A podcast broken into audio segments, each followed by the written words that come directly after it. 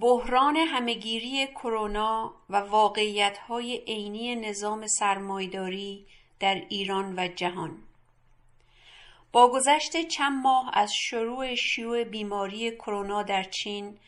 مردم در بسیاری از کشورها و از جمله در میهن ما همچنان با پیامدهای این بحران و سیاستهای در پیش گرفته شده از سوی دولتهای حاکم به شدت درگیرند.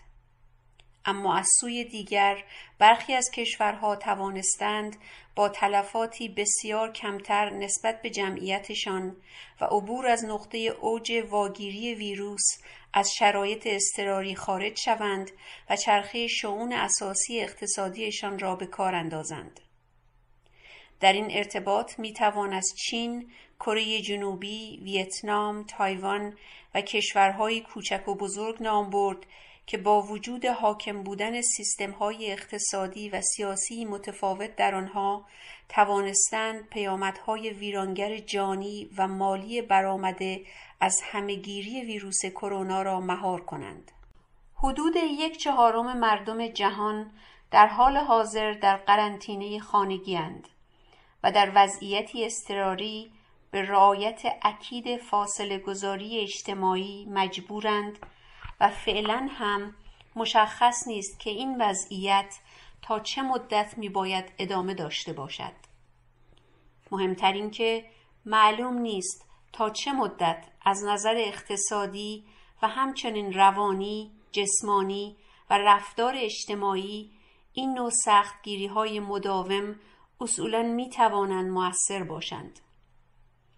در کشور ما که جان انسانها در برابر حفظ نظام بیارزش است. شواهد حاکی از وجود هرج و مرج مدیریتی و نابسامانی شدید عملیاتی است و سلامت و معیشت مردم عملا به امان خدا و تصمیم شخصی خودشان سپرده شده است. در حالی که بیماری کرونا و فروپاشی وضع معیشت بیداد می کند خامنه ای پنجشنبه گذشته در پیام تلویزیونیش رزمایش همدلی و کمک مؤمنانه را خواستار شد و گفت ملت ایران در آزمون کرونا خوش درخشید. در کشور ما به دلیل بیاعتباری مسئولان خودعگری های مذهبی و دسیسه ها و انداختن موزلها به دوش جن و انس و در کنار آنها دروغگویی ها و وعده های پوچ و عملی نشده رئیس جمهور و وزیران شوربختانه اهمیت رایت قرنطینه خانگی و فاصله گذاری اجتماعی بین مردم کمرنگتر از پیش شده است. به ویژه برای زحمتکشانی که روزانه باید پولی به دست آورند و با آن شکم خود و خانوادهشان را سیر کنند در خانه ماندن در دراز مدت عملی نبوده و نمی‌تواند باشد.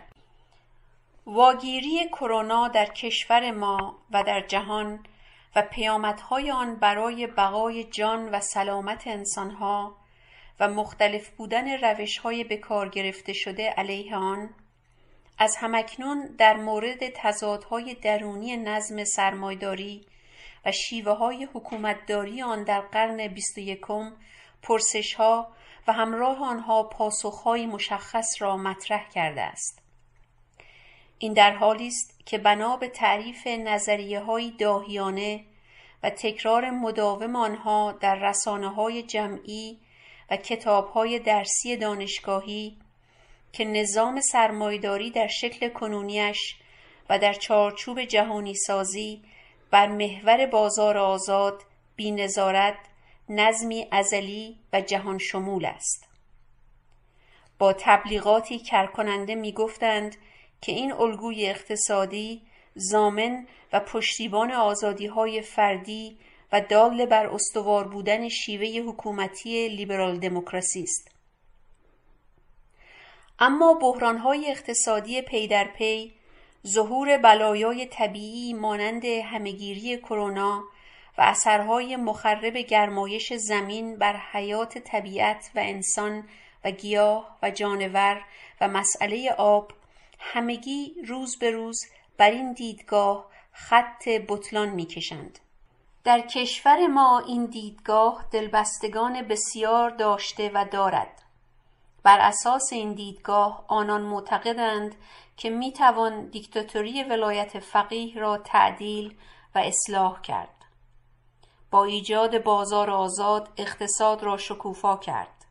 و نهایتا کشور را به سوی دموکراتیزه کردن راند. حتی در ترکیب چهره های اصحاب روبنایی قدرت در سه دهه گذشته یعنی کسانی مانند رفسنجانی، خامنه‌ای، کارگزاران ارشد در دولتهای خاتمی، احمدی نژاد و روحانی و از جمله شریعت مداری روزنامه کیهان و لشکری از نظریه پردازان اصلاح طلب و اصولگرا به ضرورت تعدیل های اقتصادی نولیبرالیستی معتقد بودند و هستند. این دیدگاه ایدولوژیک نسبت به اقتصاد نولیبرالی با یاری سازمان یافته بی بی سی فارسی، صدای آمریکا و جز اینها در بخش معینی از نیروهای سیاسی و تحلیلگران خارج کشور هم هواداران پرسر و صدایی داشته و دارد. در کشور ما و در جهان دیگر نمی‌توان پیامدهای عینی اقتصادهای نولیبرالی محور را انکار کرد چون بحران کرونا این پیامدها را برملا کرده است شمار عظیمی از مردم می‌بینند و لمس می‌کنند که سیاستگزاران بسیاری از کشورهای ثروتمند و پیشرفته سرمایداری بنا بر پایبندی جزمیشان به ایدولوژی نولیبرالیسم اقتصادی با محوریت بازار آزاد یعنی جلوگیری از دخالت مستقیم و فوری دولت در امور حیاتی مردم و همچنین نبود کادر انسانی و سامانه های لازم به منظور خدمات طبی و اجتماعی نتوانستند برنامه های فوری ضد همهگیری را راه اندازی و اجرا کنند. این در حالی است که از همکنون شواهد و تحقیقات گویای این واقعیتند که بدون اجرا شدن برنامه منسجم علمی از پیش تدارک شده از جانب دولت یا در قیاب سامانه موثر و قوی خدمات و امکانات طبی در سطح ملی جلوگیری از شیوع وسیع و سریع بیماری کرونا ناممکن بوده است. بنابراین نه فقط در ایران بلکه در آمریکا، بریتانیا و کشورهای اتحادیه اروپا برای کند کردن و سرانجام توقف شیوع بیماری کرونا استمرار و حتی تشدید وضعیت اضطراری و ادامه خانه نشینی بخش عمده جامعه فعلا تنها راه باقی مانده موثر است. این روش به عنوان تنها راه موجود که با وارد آوردن صدمه های شدید به وضعیت معیشت اکثر مردم همراه است به توقف چرخه شعون اساسی اقتصادی منجر شده و امکان ادامه دراز مدت با تردیدهای جدی کارشناسان روبرو شده است. وضعیت در کشورهای پیشرفته یا در حال توسعه سرمایداری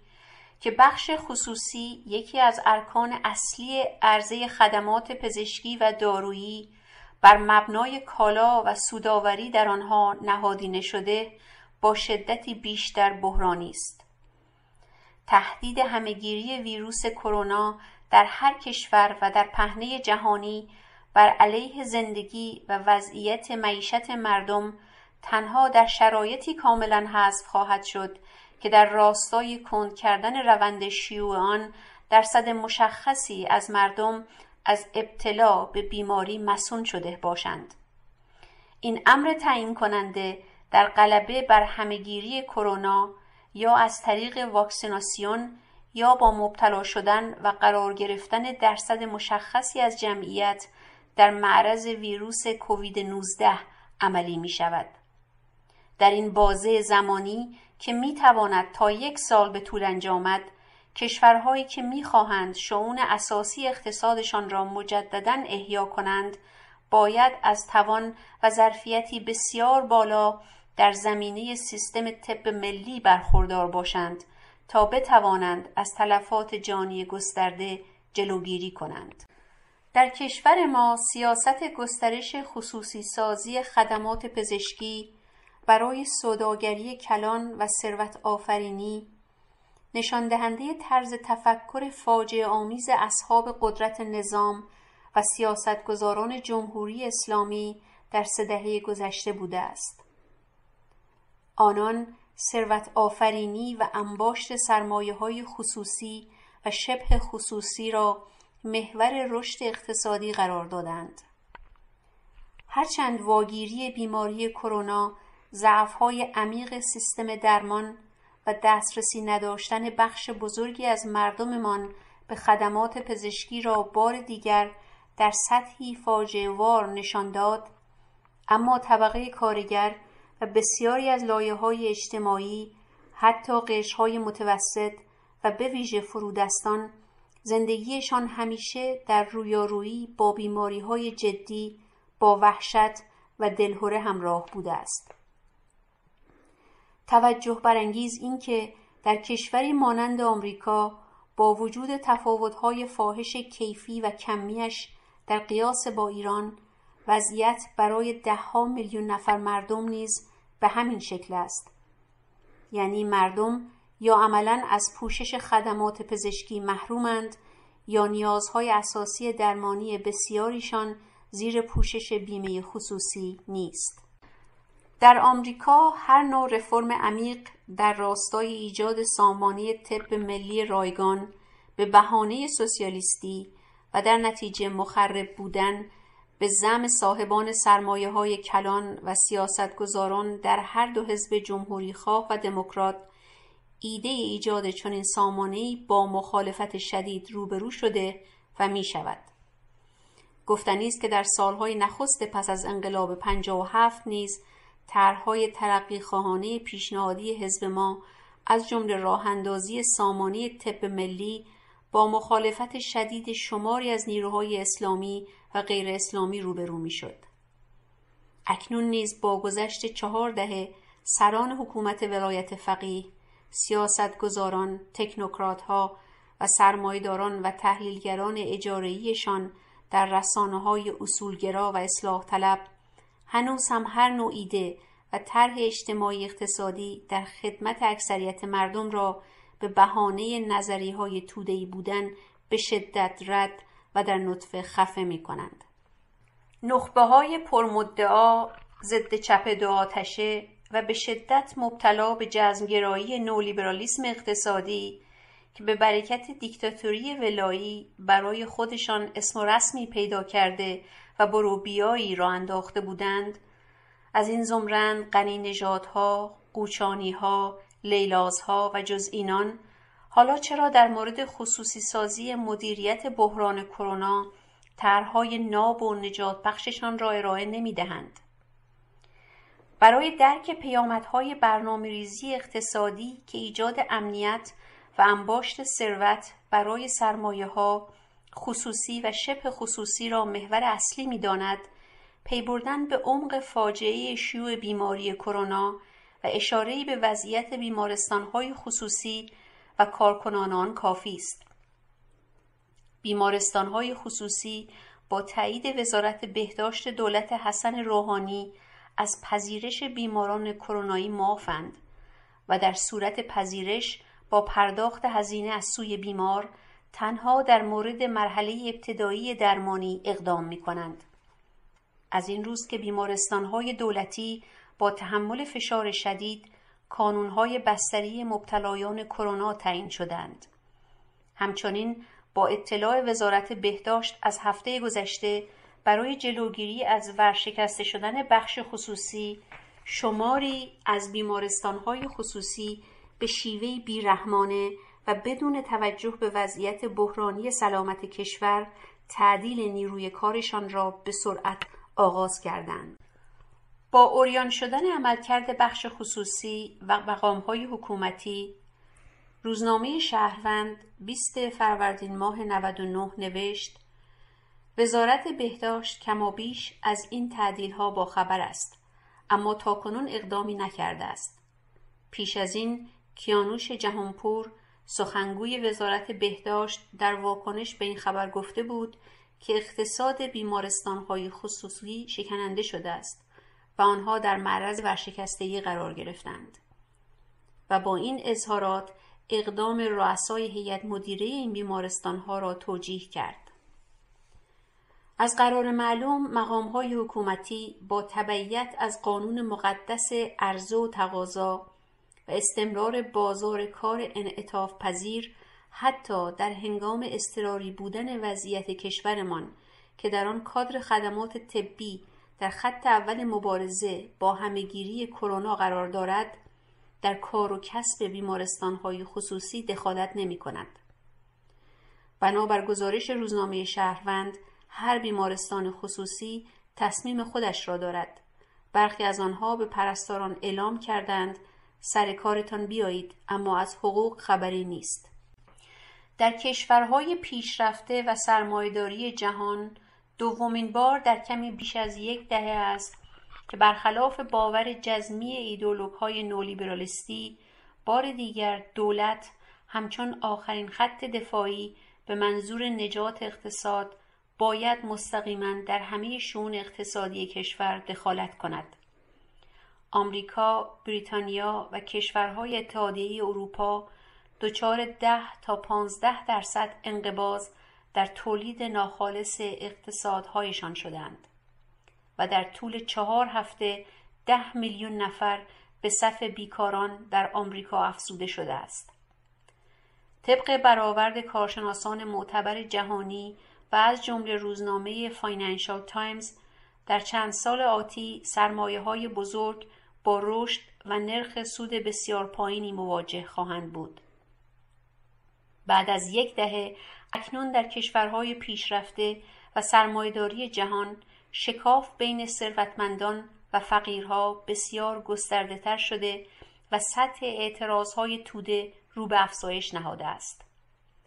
مهم این که در این مسیر چارچوب جهانی سازی در حال لق و متلاشی شدن است و کشورهای عمده سرمایداری در برابر بلایای طبیعی مانند بیماری های واگیر و بحرانهای زیست محیطی فلج شدند. از این روی برای مقابله با بحران اقتصادی برآمده از واگیری کرونا کشورهای عمده سرمایداری به غیر از تزریق مبلغهای نجومی از نقدینگی چاپ اسکناس بدون پشتوانه به پیکری به شدت بیمار نظام سرمایداری و اعلام شرایط اضطراری در کشورهایشان فعلا کار دیگری از دستشان بر نمی آید. بنابراین اشتباه نخواهد بود اگر بگوییم فعلا نظام سرمایداری تا اطلاع ثانوی در اتاق سی سی یو زیر مراقبت های ویژه باید باشد. مدافعان، مداهان و ایدولوگ های نولیبرالیسم اقتصادی نتوانستند در یک دهه گذشته راه برون شده دیگری به منظور رهایی از بحران بیابند. البته باید افسود که طبق معمول کشورهای امپریالیستی بخشی از موزلها و صدمه های اقتصادیشان را به کشورهای در حال رشد منتقل خواهند کرد. تجربه تاریخی قرن اخیر نشان داده است که صاحبان سرمایه های کلان و سیاستگزاران در پس و پیش پرده جریان امور در تحلیل نهایی به منظور مدیریت بحران و نجات منافعشان اراده و توان در پیش گرفتن سیاستهایی ضد انسانی و خطرناک را داشته و دارند. برای درک سرشت دیدگاه و چاراندیشی برخی از دستندرکاران نظام سرمایداری و چاراندیشیشان در مقابله با وضعیت بحرانی می توان به سرمقاله اخیر نشریه وال استریت جورنال آمریکا اشاره کرد که این سناریو را مطرح می کند. ممکن است به زودی با یک موزل و یک انتخاب هولناک روبرو شویم یا با بستن طولانی واحدهای تولیدی وضعیت اضطراری به وسایل معاشمان آسیب جدی وارد آوریم یا اینکه جان هزاران نفر اگر نه میلیون ها نفر را در برابر گسترش سریع این ویروس قربانی کنیم. در حال حاضر جهان و کشور ما با آینده مبهم روبرو شدند. آن هم در هنگامی که نیروهای خطرناک بر رأس قدرت کشورمان و جهان قرار دارند. در این شرایط بسیار حساس نیروهای مترقی در کشورمان و همچنین در پهنه جهان باید با هوشیاری بسیار و همکاری در راه دفاع از آزادی، صلح و منافع مردم و بشریت عمل کنند. برگرفته از نامه مردم ارگان مرکزی حزب توده ایران شماره 1101 25 فروردین 1399